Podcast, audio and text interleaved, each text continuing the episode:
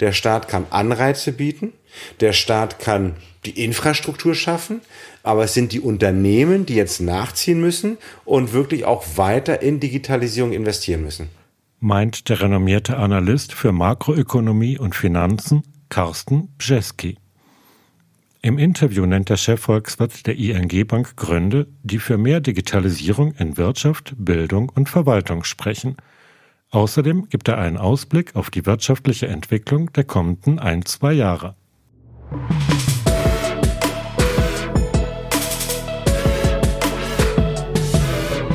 Bam! Bytes and More. Sie hören den Podcast von Optimal Systems. Bei uns geht es um die Digitalisierung im Unternehmen um Prozesse und ihre Potenziale und darum, wie sie sich im Alltag optimal umsetzen lassen.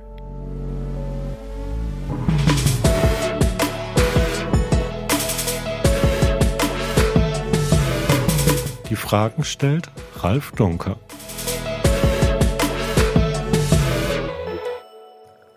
Guten Tag, Herr Pschewski. Sie sind Chefvolkswirt im Bereich Research der ING Bank. Was ist eigentlich Ihre Aufgabe und die Aufgabe Ihres Teams? Ja, was ist die Aufgabe von, von einem Volkswirt oder für einen Chefvolkswirt bei einer Bank? Ähm, das kann man salopp immer ein bisschen so beschreiben. Wir sind eigentlich genau die gleichen Leute wie die Menschen, die man ähm, vom Wetterbericht kennt im Fernsehen. Ja, wir sind, wir sind dafür da, um ähm, Kunden, aber auch ähm, den Vorstand der Bank eigentlich ähm, ja, Informationen zu geben, wie die Wirtschaft, also das Wetter morgen und in den kommenden Tagen werden wird, also dass dann man weiß, ja, muss ich irgendwie Sonnencreme mitnehmen oder muss ich einen Regenschirm einstecken. In unserem Fall ist es eher so, mhm. muss ich äh, mich auf gute oder schlechte Zeiten einstellen als Bank.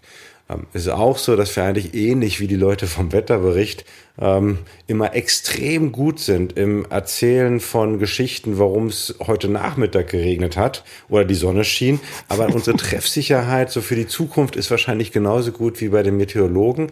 Aber es geht auch ums Geschichten erzählen. Wenn man es ein bisschen ernster nimmt, was macht so ein Chefvolkswirt? Ähm, der berät den Vorstand, der berät die verschiedenen Gremien bei einer Bank über Entwicklung an den Finanzmärkten, was machen die Zinsen, was macht die Konjunktur.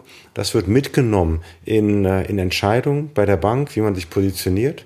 Und gleichzeitig sind wir auch ähm, dafür da, um die Bank nach außen hin darzustellen. Also ja, wir geben Interviews mit Medien, wir gehen zu Kunden, um so dass die äh, unsere Kunden und die Außenwelt eigentlich sieht, hey Mensch, die bei der ING, die haben also auch wirklich Wissen, die haben Kenntnis im eigenen Haus und da geht's halt nicht nur darum, dass wir irgendwie Dirk Nowitzki haben und interessante Produkte, aber wir bieten halt auch nochmal eine extra Dienstleistung an.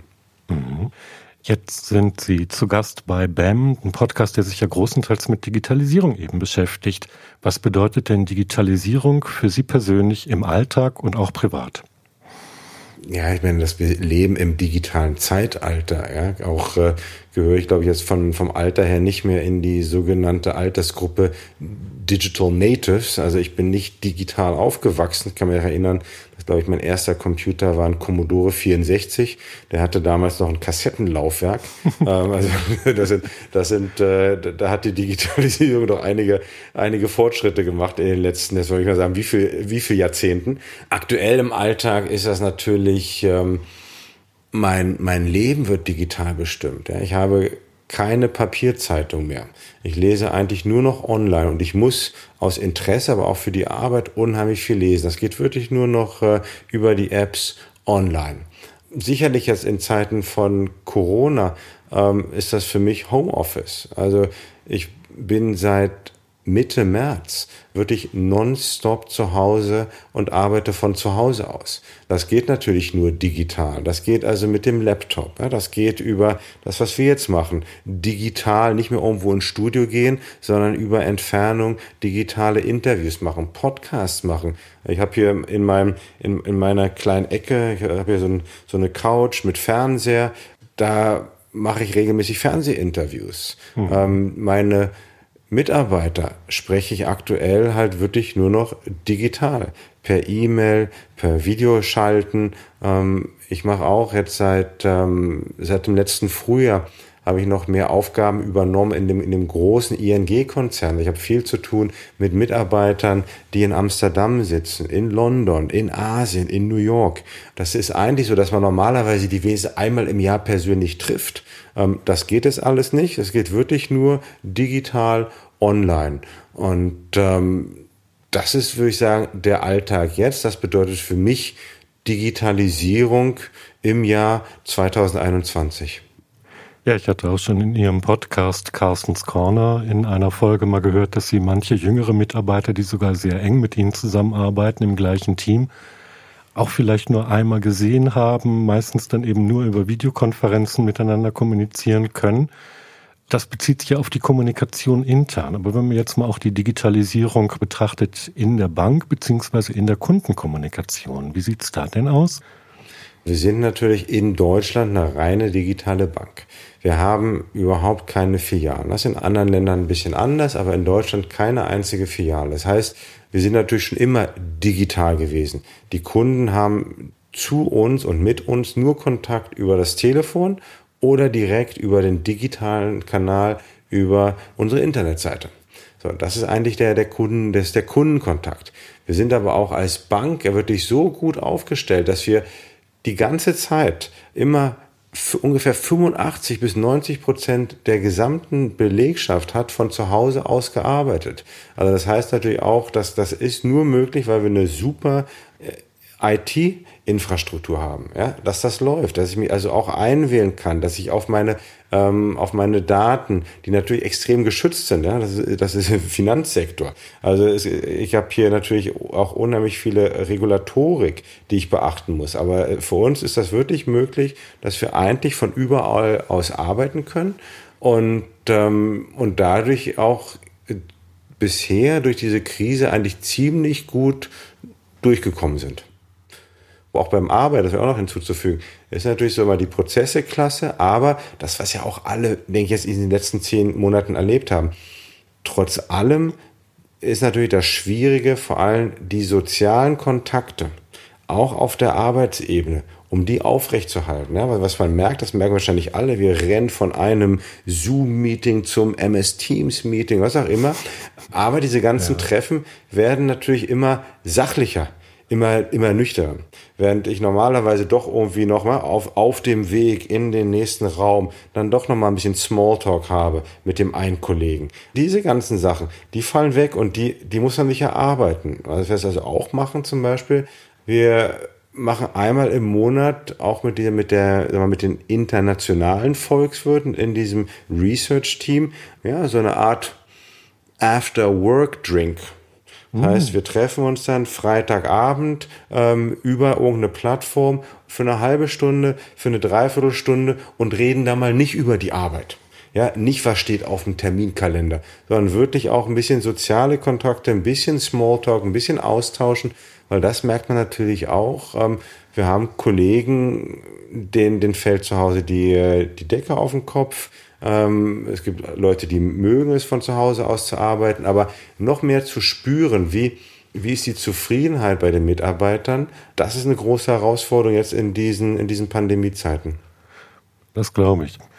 Jetzt sind Sie ja als Bank, die jetzt in Deutschland überhaupt keine Filialen unterhält, dann per se ja auf die Digitalisierung angewiesen. Bei vielen anderen Branchen, zum Beispiel der Industrie, sind wir in Deutschland aber, sagen wir mal so, werden wir oft belächelt, weil wir hinterherhinken. Können Sie das bestätigen? Und wenn ja, woher kommt denn eigentlich unser Rückstand? Ja, das kann ich leider Gottes bestätigen. Das ist natürlich jetzt mal aus meiner Perspektive jetzt nicht als Mitarbeiter von einer digitalen Bank, aber es ist wirklich in meiner Tätigkeit als, als Volkswirt, wo es ja darum geht, um, um Makroentwicklungen, um langfristige Entwicklung zu analysieren, einzuschätzen und auch vorherzusagen. Da ist das so, dass wenn man sich auch wirklich äh, internationale äh, Ranglisten anschaut, ähm, die digitale Wettbewerbsfähigkeit von Deutschland doch also im besten Falle äh, irgendwo im hinteren Mittelfeld ist. Ähm, da haben uns doch etliche Länder den Rang abgelaufen. Und äh, ja. das hat mit, mit vielen Sachen zu tun. Ne? Das hat damit zu tun, einerseits mit der digitalen Infrastruktur, Das merken wir jetzt aktuell auch. Das war natürlich vor Jahren noch schlechter. Ähm, also schnelles Internet, äh, habe ich Glas, ein Glasfasernetzwerk, äh, läuft das überhaupt? Das eine steht Infrastruktur, muss ich hinsetzen. Aber das andere ist auch, nehmen die Unternehmen überhaupt Digitalisierung an? Mhm. Und äh, da ist ganz interessant, da hole ich mal ganz kurz aus, versuche es kurz zu halten, denn wir hatten ja vor gut 20 Jahren schon mal eine ähnliche Situation. Ja, die Älteren unter uns erinnern sich daran, Ende 90er Jahre, Anfang 2000er Jahre, da ging es alles auch um ICT, Internet, neuer Markt. Da hieß es auch, auch in der, in der internationalen Berichterstattung, Deutschland wäre so ein bisschen der kranke Mann Europas. Deutschland hinkt hinterher, weil wir zu viel Industrie machen. Mhm. Was passierte damals? Damals war das so, dass die, die, die viele deutsche Unternehmer gesagt haben, äh, äh, wir machen jetzt hier nicht Internet, sondern was wir machen ist, wir, wir machen weiter die gleichen Produkte, die wir bisher machen, aber wir werden effizienter. Mhm. Wir benutzen vielleicht ein bisschen Automatisierung, wir werden effizienter. Es kam dann auch ein bisschen eine, eine Portion Glück hinzu. Ja, die Osterweiterung der Europäischen Union. Das hieß, äh, man konnte ähm, Produktionsstätten nach Osteuropa verlagern. So, damit konnte ich Kosten sparen. Ich hatte den, den ganzen Aufmarsch von Asien und China, einen unheimlichen Bedarf hatten nach, nach deutschen Industriegütern. So, das heißt, wenn ich jetzt so vor fünf Jahren die gleichen Vorständler, Chefs von den Unternehmen gesprochen habe, die hätten natürlich wieder gesagt, ach, hör mir doch auf hier mit Internet 2.0. Das kennen wir doch schon aus den 2000er Jahren, das haben wir auch überlebt. Also warum muss ich jetzt Digitalisierung machen? Und ich denke, das haben wir jetzt erst wirklich in den letzten Jahren gesehen. Das hat uns unheimlich viel Zeit gekostet in Deutschland. Viele Trends wurden damit verschlafen. Und auch in den letzten fünf Jahren wurde eigentlich Digitalisierung immer nur als, ja, mehr Automatisierung gesehen. Heißt, mhm. ich kann Kosten sparen. Ich kann noch effizienter werden. Aber der nächste Schritt, dass ich also auch wirklich digitale Angebote machen muss, digitale Dienstleistungen anbieten muss, meine ganze, sagen wir, meine Prozesse digitalisieren muss. Das haben wir jetzt erst, denke ich, in den letzten ein, zwei Jahren sind wir richtig wach geworden und damit haben wir natürlich einen Rückstand im Vergleich zu vielen anderen Ländern. Ich denke, so sinnbildlich ist natürlich die Neuland-Aussprache von Angela Merkel, was noch nicht so lange her ist. Ich denke, das, das fasst eigentlich ziemlich schön zusammen, dass wir in Deutschland kollektiv die Digitalisierung verschlafen haben und jetzt erst viel zu spät wach werden zu der neuen Realität. Wo wir gerade schon über Politiker-Statements sprechen, Stichwort Politik. Die EU und auch Deutschland hat ja sehr, sehr große Konjunkturpakete aufgelegt, die mitunter ja der Nachhaltigkeit, dem Klimaschutz und auch der Digitalisierung zugutekommen sollen. Meinen Sie, das wird genügen oder einen genügenden Schub geben, dass wir diesen Digitalisierungsrückstand aufholen können? Ja, wenn Sie einen Volkswirt so eine Frage stellen, der wird immer sagen, das ist nie genug. Da gibt's, da geht, da geht noch mehr. Ja, aber wenn man ein bisschen mal ein bisschen das ein bisschen objektiv betrachtet, dann ist für mich jetzt eine ein, eine wichtige Veränderung, die jetzt durch diese Pandemie verursacht oder hervorgebracht wurde, ist wirklich das Umdenken in Konjunkturpolitik. Ja, mhm. Wir erinnern uns ja alle in Deutschland, bis 2019 ging es in Deutschland um die schwarze Null.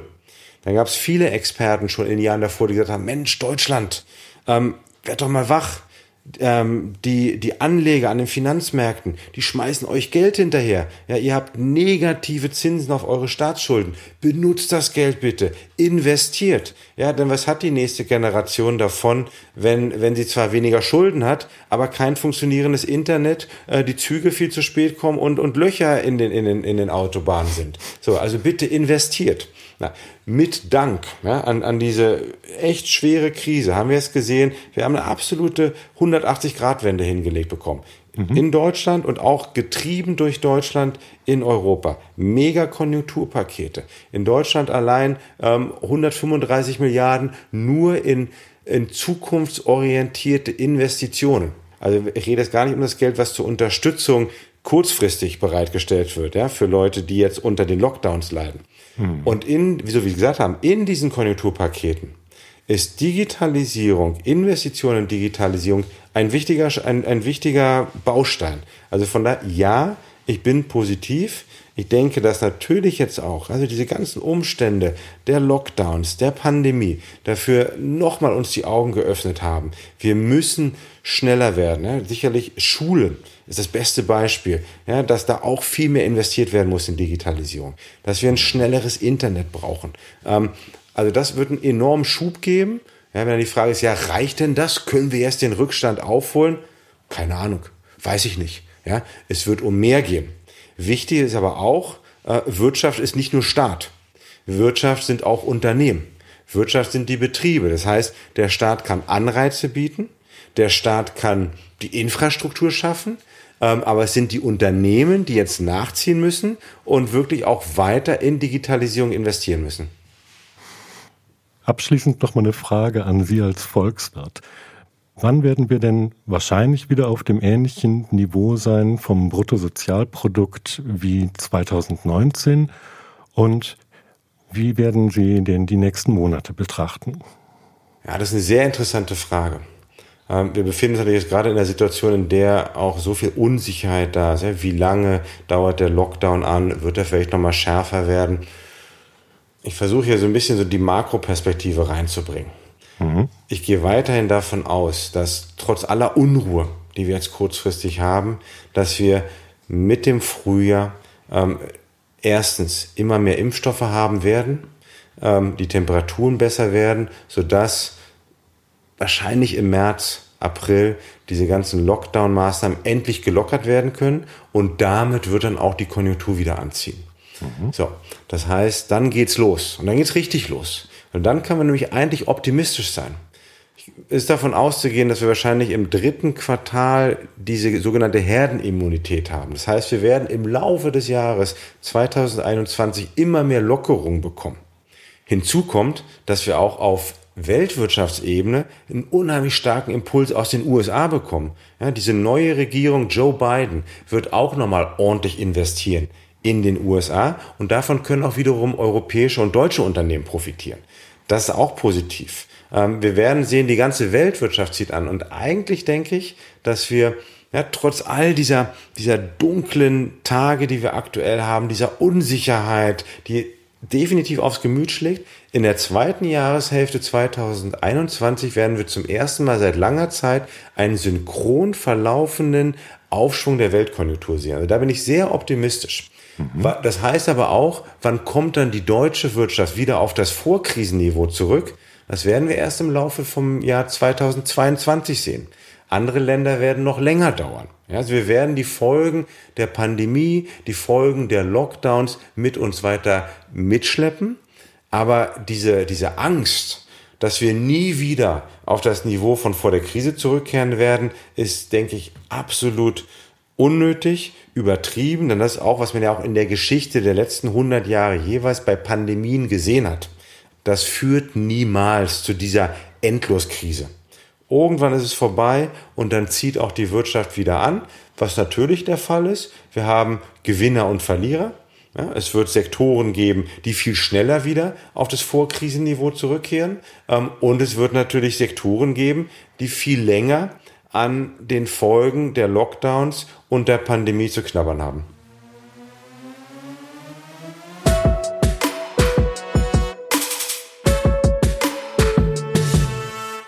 Herr Bjeski, darf ich Sie bitten, unseren Zuhörerinnen und unseren Zuhörern ein paar Tipps und Tricks zu geben, wie sie sich vielleicht noch fitter machen können, um aus der Krise schnell herauszukommen, beziehungsweise eben auch zu dem alten Niveau wieder aufzuschließen? auch im Hinblick auf die Digitalisierung? Ja, ich denke, der, der, der allererste Tipp ist natürlich, den wir wahrscheinlich alle ähm, jetzt in den letzten Monaten mal erlebt haben, versuchen, wenn es irgendwie geht, diesen Optimismus nicht zu verlieren und äh, ja, wenn man mal durchhängt, versucht das so schnell wie möglich abzuschütteln, nach vorne zu schauen. Denn es gibt wirklich Licht am Ende des Tunnels. Ratschläge zur Digitalisierung, würde ich sagen, sind eher, ja, das klingt abgedroschen, ist aber wichtig, dieses lebenslange Lernen. Wir müssen bereit sein, mitzugehen mit der Technik.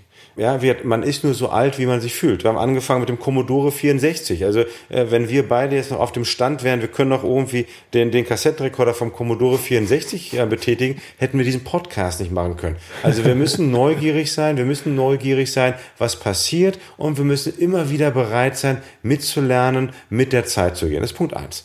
Ähm, mhm. Der andere Punkt ist, nicht den Fehler zu machen, das zu denken, dass Digitalisierung ist auch wieder nur so ein Hype.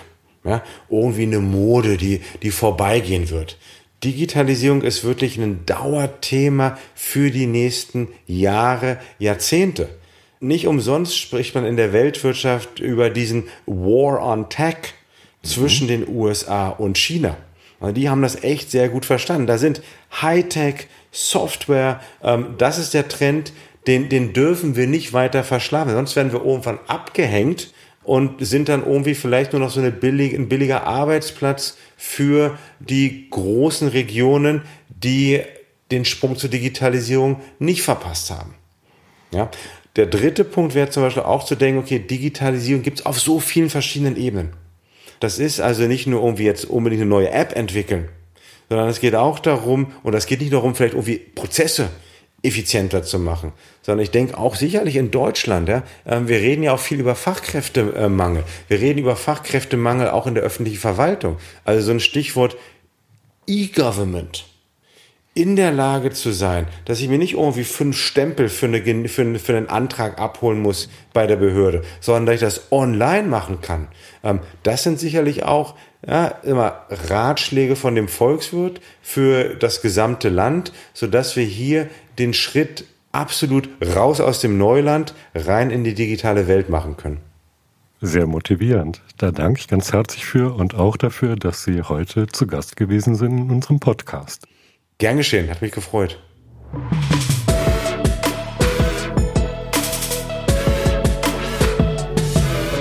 Sie hörten BAM, Bytes and More, den Podcast von Optimal Systems. Mehr Infos zur Digitalisierung finden Sie auch in unserem Blog unter optimal-systems.de/blog. Abonnieren Sie uns.